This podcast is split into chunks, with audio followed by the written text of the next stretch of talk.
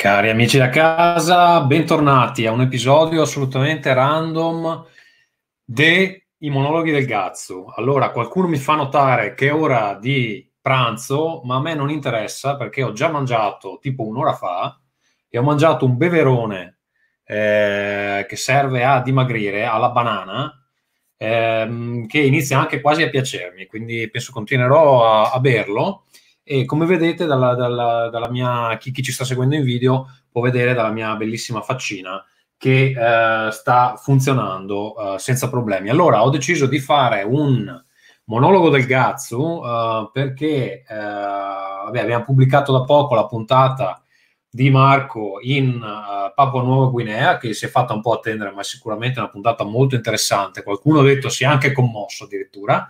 Ecco, se non l'avete ancora ascoltata, e siete vegani, vi avviso che ci sono dei momenti un po' pesanti, eh, sono pesanti anche per me che, che mangio carne tranquillamente.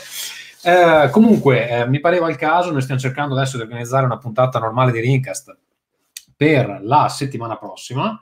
Per la settimana prossima, ehm, però nel frattempo mi pareva simpatico così darvi due pareri al volo su alcune cose che sono successe perché sta succedendo un po', un po di tutto in queste, in queste, settimane. Allora mi concentrerò su un paio di cose. Mi concentrerò uh, intanto su uh, l'annuncio uh, di Valve dopo anni e anni. Chi si ricorda le mie pre- famose previsioni e tre eh, ogni anno per svariati anni ho previsto l'annuncio di Half-Life 3 durante le tre. Non è mai successo, è finalmente successo adesso con uh, Half-Life Alyx. Allora, quella è una cosa di cui parleremo, poi uh, volevo dire anche due parole sul lancio di Stadia. Magari parto da quello, eh, parto da quello perché eh, Stadia è stata lanciata il 19 novembre, eh, un, po', un po' tanto sotto, sottotono, un lancio un po' tanto sottotono, secondo me, eh, nel senso che si vedeva chiaramente che stavano nei casini, eh, che non avevano la roba pronta, il giorno prima di lanciare hanno aggiunto 10 giochi così a caso, ma comunque si tratta di giochi uh, non esclusivi, giochi che sono già disponibili da altre parti, infatti non me ne ricordo neanche uno. Uh, ecco, di grosso al lancio avevano sicuramente Red Dead Redemption 2, che è comunque un bel colpo. Uh, cosa dire? Allora, eh, al, al, netto delle recensioni che sono uscite, e ne sono uscite alcune abbastanza devastanti, eh, per farvi un esempio, e Forbes uh, addirittura uh, lo definisce un disastro. Uh, VentureBeat dice a me funziona, però tutto sommato non so per chi è sto prodotto e comunque ce ne sono state altre nei, nelle, con gli stessi toni. E cosa dire? Ehm, allora, le esperienze personali sul funzionamento del, del, core product, dello streaming di giochi, sono estremamente diverse, tanto che eh, ho conferma sia da un collega eh, di eh, lavoro che ha una linea a 100 mega, che lui, mh, cioè lo streaming secondo lui funziona benissimo, eh, sia Ferruccio, ci diceva, Ferruccio vive in Svezia, anche lui deve avere una linea intorno ai 100 mega, forse un po' di più, e anche lui diceva che quella parte lì funziona che era un po' la, l'incognita tecnologica. Quello che non funziona è tutto il resto, ovvero ehm, abbiamo eh, un servizio che non ha nient'altro se non appunto la possibilità di acquistare giochi vecchi, eh, giochi vecchi a dei prezzi comunque full price eh, e vabbè una volta che li hai comprati funzionano però non c'è altro. Tutti i servizi che eh, in realtà renderebbero questa cosa interessante sono tutti coming soon. Ne parleremo sicuramente nel, nel prossimo episodio di Rincast, magari non so se Ferruccio riesce a venire perché ovviamente c'è sempre mille cazzi. Um, ce, ce, ne parlerà in prima persona. Vito non l'ha acquistata avendo lui eh, qualsiasi eh, dispositivo locale eh, possibile e immaginabile, quindi effettivamente è un prodotto che al momento non si capisce esattamente a chi è rivolto, soprattutto per le uh, strane modalità di abbonamento che sono richieste, ovvero um, se vuoi l'abbonamento Pro, che è quello che ti regala dei giochi, che non si sa che giochi sono, c'è Destiny, che però la, la maggior parte di Destiny è già free to play, a parte l'ultima espansione che è quella che ti regala Stadia. E se hai quell'abbonamento lì, uh, hai anche diritto a degli sconti, c'è stato anche un incidente sui social media quell'altro giorno um, dove qualcuno chiedeva cosa succede se interrompo l'abbonamento, posso ottenere i giochi che ho comprato in sconto perché l'abbonamento dà diritto anche agli sconti un po' tipo PS Plus. Un responsabile di Stadia, un responsabile dei social media di Stadia ha risposto no, che eh, quei giochi ti verranno ritirati, è successo un casino e poi è subentrato qualcuno a dire guardate che c'è stata confusione, in realtà i giochi che acquisti con l'abbonamento Pro rimangono tuoi anche se interrompi l'abbonamento. Quindi c'è una grande confusione in, in zona Stadia, c'è stato lo, l'Xbox 019 Uh, dove eh, Microsoft, magari ne discuteremo appunto su Rincast Full, eh, dove Microsoft ha parlato di xCloud, uh, dove comunque è un servizio che bisogna dire la verità, io non conosco nessuno che lo stia utilizzando, però chi lo sta usando, mi pare di capire, dice che funziona bene, ma soprattutto ti dà accesso ai giochi della piattaforma Xbox, che sono una miriade, e se ho ben capito ti dà la possibilità di giocare anche ai giochi che hai già acquistato in precedenza. Questa cosa potrei uh, essermela inventata in questo momento, quindi non mi prendete uh, in parola. Comunque, um, dicevamo, allora il core product sembra funzionare, quello che non si capisce è perché è questo prodotto, perché giustamente vengono avanzate delle critiche, nel senso che se tu sei un casual, comunque eh, l'abbonamento free ancora non esiste di Stadia, c'è solo il Pro al momento.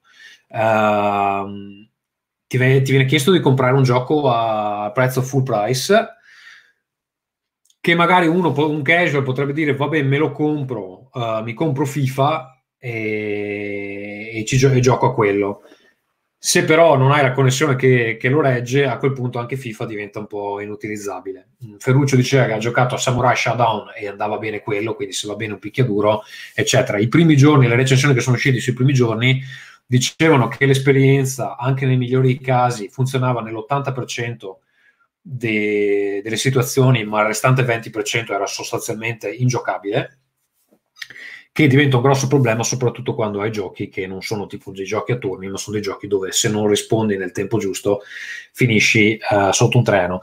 Uh, quindi valuteremo appena riusciamo a metterci le mani sopra. Io uh, probabilmente riuscirò a giocarci già la prossima settimana perché appunto se lo sono comprati dei colleghi, quindi me lo mostreranno nell'ufficio, presumo. Eh, voglio segnalare una cosa che assolutamente non sapevo, e cioè eh, l'altro giorno andato, andato, arrivando al lavoro ho trovato il, uh, il, mio capo che giocava Death Stranding in remoto da un iPad con un, con un pad Xbox e ho detto ma come, com'è che stai facendo questa cosa? Esiste da tempo la uh, PS4 Remote App che però avevo provato all'inizio non funzionava adesso effettivamente su una linea solida perché in ufficio abbiamo sopra i 100 mega mi pare funziona molto bene, tanto che Death Stranding era indistinguibile da una copia locale, giocata sull'iPad col pad Xbox. Ovviamente il pad Xbox ha un leggero problemino perché poi ci ho provato a casa, eh, questo, di questo ne parlerò su Linkast, ma mi sono comprato una cyclette e eh, ho detto va bene, mi metto su Red Dead Redemption 2, ci gioco sulla cyclette mentre faccio la cyclette nell'altra stanza. E allora, per funzionare funziona. A me qualche calo di frame rate me l'ha fatto nella rete locale, però la rete di casa mia ogni tanto ha qualche difficoltà, quindi potrebbe essere quello. Però uh, ho giocato col pad Xbox perché ce l'avevo già collegato all'iPad per via di Apple Arcade e i tasti ovviamente hanno le diciture diverse rispetto a quello PS4.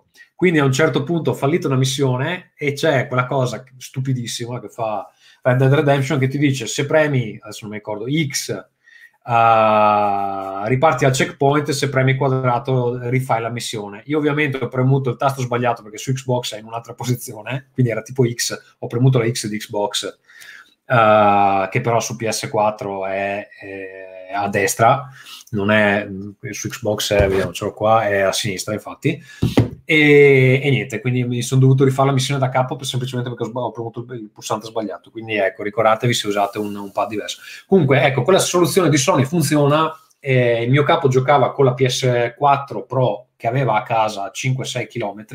Mi ha detto che nel weekend aveva giocato con la stessa macchina che però era a 500 km perché l'aveva portata dai, dai genitori di sua moglie, non so e comunque funzionava benissimo. Ecco, se non avete provato PS4 Remote, PS4 Remote, uh, da tablet, da telefono, riprovatelo perché secondo me hanno fatto dei miglioramenti significativi. Ovviamente bisogna avere la PS4 accesa da qualche parte. Quello che uh, vuole fare, uh, quello che vuole fare uh, Sony con Stap, con il Remote Play, non è chiarissimo perché comunque il piano non mi sembra sviluppato come quello che può avere Microsoft, come quello che può avere Stadia sulla carta, ma non, non nella pratica.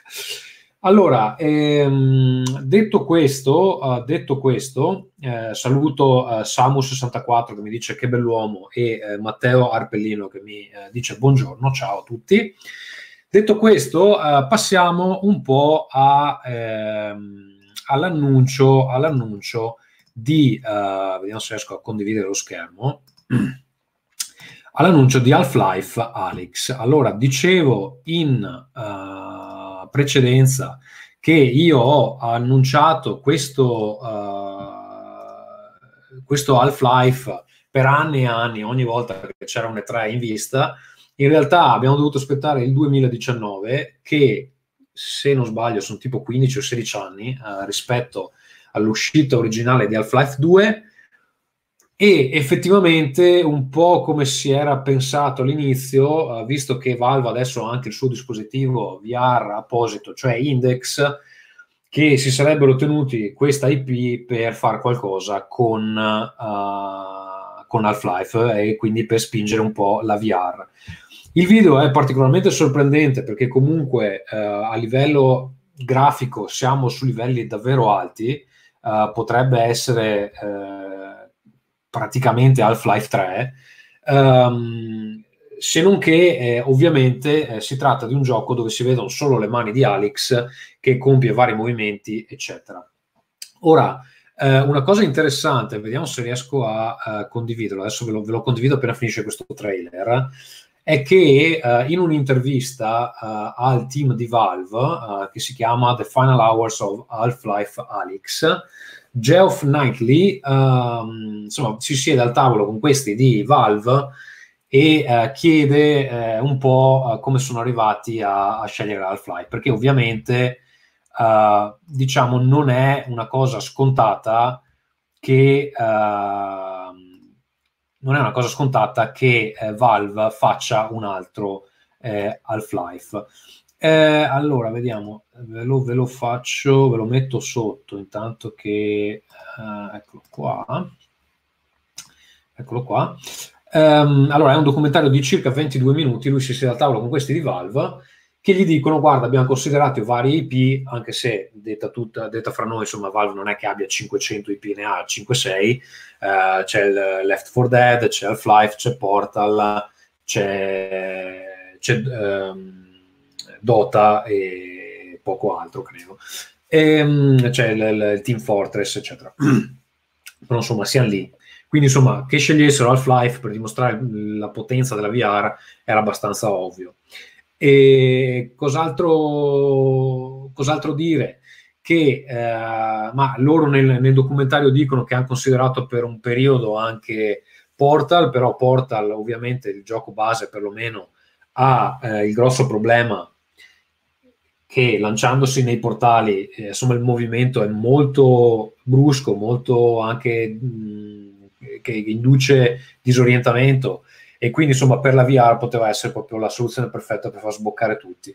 E quindi eh, hanno deciso di eh, utilizzare Half-Life um, e dal trailer si intuisce che molte delle, delle situazioni sono delle situazioni dove Alex è fondamentalmente ferma o bloccata o comunque deve fare qualcos'altro con le mani e, mm, e, insomma non si deve muovere più di tanto quando, quando sta interagendo. Comunque ci saranno puzzle, l'ha già detto, ci saranno fasi di combattimento. E uh, quando Geoff chiede uh, perché questo gioco non si può fare su un PC con la tastiera, loro dicono uh, guarda abbiamo deciso di puntare tutto il fatto di manipolare le cose con le mani. Ci sono delle situazioni che mappare sulla tastiera ti prenderebbe mezza tastiera secondo me intendono dire che non ci rompete il cazzo, uh, non esce per... Uh, cioè se non avete il visore VR non, non, potete giocarci. Eh, sicuramente la gente inizierà già a lagnarsi, non ho guardato, ma sono, sono sicuro che sarà pieno di lagne. Eh, facevano degli esempi eh, abbastanza interessanti dove, per esempio, ehm, ti puoi sporgere da una porta, gettare una granata, richiudere la porta e eh, cioè fare queste operazioni con eh, mouse e tastiera un, sicuramente si può fare, ma l'esperienza tattile è proprio completamente diversa. Ecco, la cosa interessante che non mi aspettavo onestamente è che eh, hanno deciso di, eh, hanno deciso di eh, renderlo compatibile con tutti i visori lì fuori, uh, senza cercare necessariamente di spingere l'index, che è il loro personale, uh, ma sarà compatibile anche con il Rift, con, uh, a questo punto anche con il Quest, visto che è stato annunciato Oculus Link, uh, sarà compatibile col Vive, eccetera. Questa è un'ottima mossa perché lo sanno anche loro che comunque l'audience VR è abbastanza scarsa per il momento. Eh, però ecco, eh, a questo punto uh, un quest si può avere per, credo il minimo sia 3,99 eh, con un uh, cavo uh, e il, l'Oculus Link, che devo ancora capire esattamente cosa sia, credo sia un software perché ho provato a cercare, è, già, è già, è già uscita la beta, quindi si può già provare. Eh, la stava provando il mio, mio, collega in ufficio l'altro giorno, eh, però credo che sia un'app per il PC, non per, per l'Oculus, perché sullo shop dell'Oculus non si trova. E, e, quindi adesso mi informerò perché non ho ancora il cavo, serve un cavo diverso rispetto a quello che c'è dentro la confezione e quindi quello sta arrivando. Eh, però fondamentalmente con 3,99, 4,99 uno può avere un bel visore VR da connettere a un PC performante perché comunque questo Half-Life Alyx sarà abbastanza tosto e uh, cosa fare? Eh, niente, giocare al prossimo Half-Life in maniera, non dico approcciabile, ma quasi. Ecco, non è molto chiaro se questo sarà un gioco che uscirà anche su PS4, visto che abbiamo anche il visore Sony eh, fra i vari, di quello non si è parlato. Eh, ecco, una cosa interessante, una cosa interessante è perché hanno deciso di fare Half-Life Alyx invece di Half-Life 3 Uh, secondo me il motivo è eh, duplice. Uno, perché devono testare eh, le meccaniche, perché uh, vabbè, loro dicevano siamo particolarmente eccitati da, da quello che abbiamo per le mani, um, però non sappiamo come risponderà la gente. Eh, Geoff, che ha provato il gioco, sembrava abbastanza entusiasta sembrava abbastanza entusiasta, tra l'altro appunto non, non, l'ho detto, ma il gioco uscirà a brevissimo, a marzo 2020, quindi insomma hanno fatto perlomeno la cosa che, che lo annunciano ed è quasi fuori. Ehm, è già in pre-order su Steam a 49 euro, sarà un gioco completo, quindi 15 ore, si, si dice 15 ore sarà lungo come Half-Life 2. E eh, allora, testare le meccaniche prima di tutto per assicurarsi che effettivamente questo è qualcosa che interessa uh, alla gente e che, che, piace e che funziona. E poi la seconda cosa che loro nel, quando, nell'intervista non, non, dicono molto chiaramente, però si intuisce fra, fra le righe, è che uh, l, diciamo la, la, la user base per la VR è ancora piccola e quindi secondo me stanno utilizzando questo Half-Life Alyx come testa di ponte anche per convincere la gente a provarla. Nel frattempo si prendono due, tre anni, quattro anni extra perché ce ne vorranno ancora chissà quanti e poi finalmente si metteranno a lavoro su questo Half-Life 3. Tra l'altro, se sentite l'intervista, non negano mai che, che comunque ci hanno pensato, che, che gli interesserebbe lavorarci cioè non stanno dicendo non succederà mai, stanno dicendo è una, è una prospettiva, siccome ci sono così tante aspettative per questo Half-Life 3, ci sono così tante aspettative che prima di imbarcarsi in un progetto del genere, magari con una tecnologia che ancora non è stata adottata eh, su larga scala, che ha ancora qualche difetto, che magari nel giro di due o tre anni è veramente mass market, a quel punto secondo me uh, inizieranno a, a, parlare anche di Half-Life 3. E Half-Life 3 sarà quindi un titolo VR? Non lo so, ma secondo me è abbastanza probabile, soprattutto se questo Half-Life Alyx si rivelerà un bel gioco che piace, che, che, effettivamente mostra un potenziale nuovo. Ecco, una cosa che secondo me un po' si sono bruciati perché giustamente uno dei tre, uno dei tre diceva uh, che il passaggio alla VR uh, dà quello stesso tipo di impatto che si era avuto con Half-Life 2 quando hanno introdotto la Gravity Gun. Tra l'altro qui ci sono dei Gravity Gloves, quindi qualcosa della gravità succederà di nuovo, si potranno tirare roba in giro, che penso sia parecchio divertente farlo in VR. Eh, quindi è vero che eh, questo passaggio è uno step avanti anche per, per, il brand di Half-Life e magari anche a livello di gameplay un po' per tutta l'industria, nonostante comunque a questo punto sia Valve che un po' deve recuperare il tempo perso. Ehm, però ecco, cioè, nel momento in cui dicono ok, questo funziona, la gente gli piace, ne abbiamo venduti 5 milioni di copie, ok, facciamo Half-Life 3 e quindi qual è il prossimo step per non fare tipo Half-Life Alyx parte 2? E sarà semplicemente più bello graficamente? Sarà che ci saranno delle nuove uh, feature uh, esclusive della VR? Secondo me stanno anche aspettando che la tecnologia sia pronta magari per avere il tracciamento delle mani, per avere uh, meno problemi con il senso di nausea che hanno alcuni, magari una nuova tecnologia per muoversi in giro nell'ambiente in maniera più, più, più semplice, eccetera. Quindi, uh, per il momento queste sono le, le, mie impressioni per quanto riguarda Stadia e, ehm, Stadia e eh, eh, Half-Life. Sono contento che abbiano fatto questo annuncio. E, e niente, allora eh, direi che per questo monologo possiamo interromperla uh, qui. Volevo parlare anche di control, ma magari ne parlo nel, nel podcast, nel, nell'episodio normale. Um, allora, vi ricordo che um, allora, intanto che è uscito uh, l'episodio sulla Papua Nuova Guinea di Marco, è chiaramente un episodio extra completamente scevro da videogiochi, però se vi interessa il reportage di un viaggio molto interessante, eh, potete andarlo a recuperare, è l'extra numero 27, che va un po' a seguire quello che avevo fatto io l'anno scorso sulla Nuova Zelanda. Um, a brevissimo è anche uh, Black Friday e Cyber Monday, vi ricordo, uh, se volete supportarci, potete effettuare tutti i vostri acquisti su Amazon, perché tanto lì li farete, uh, utilizzando il nostro tag che chi ci segue in video sta vedendo in questo momento. Tutti gli altri lo possono recuperare dalle descrizioni dell'episodio, dalla, dal, nostro, dal nostro bio di Twitter, eh, lo potete recuperare anche dal nostro blog www.rincast.it dove trovate tutti gli episodi e uh, sulla destra, se siete da desktop, vedrete uh, vari banner, uh, uno dei quali è quello relativo ad Amazon. se siete da mobile, di solito è in fondo alla schermata. Ehm, altra cosa, potete anche supportarci direttamente con una donazione a patron.podbean.com slash uh, Rincast. Uh, direi che per questo episodio è tutto, grazie per quelli che ci hanno seguito in uh, diretta. Ecco, un'ultima domanda prima di chiudere, ci chiede uh, Matteo Arpellino, ha ancora questo potere mistico Half-Life 3 con tutti gli FPS che sono usciti nel frattempo?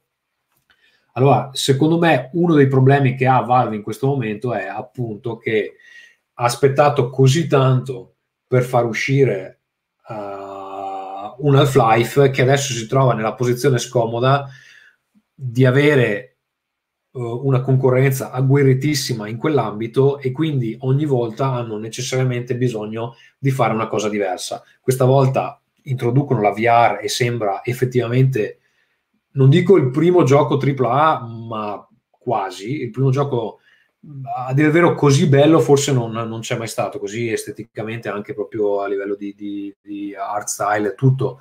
Secondo me non, non, come, come hanno presentato questo Half-Life Alex non ce ne sono. Half-Life 3 è un grosso problema perché onestamente è una, una, patata bollente dove magari anche il team di Valve vorrebbe lavorare, ma, ma cosa fai per non deludere fan che stanno aspettando il prossimo episodio da vent'anni e che nel frattempo si sono giocati eh, i vari Bioshock, i vari Killzone, um, i Call of Duty, um, Titanfall, eccetera, eccetera.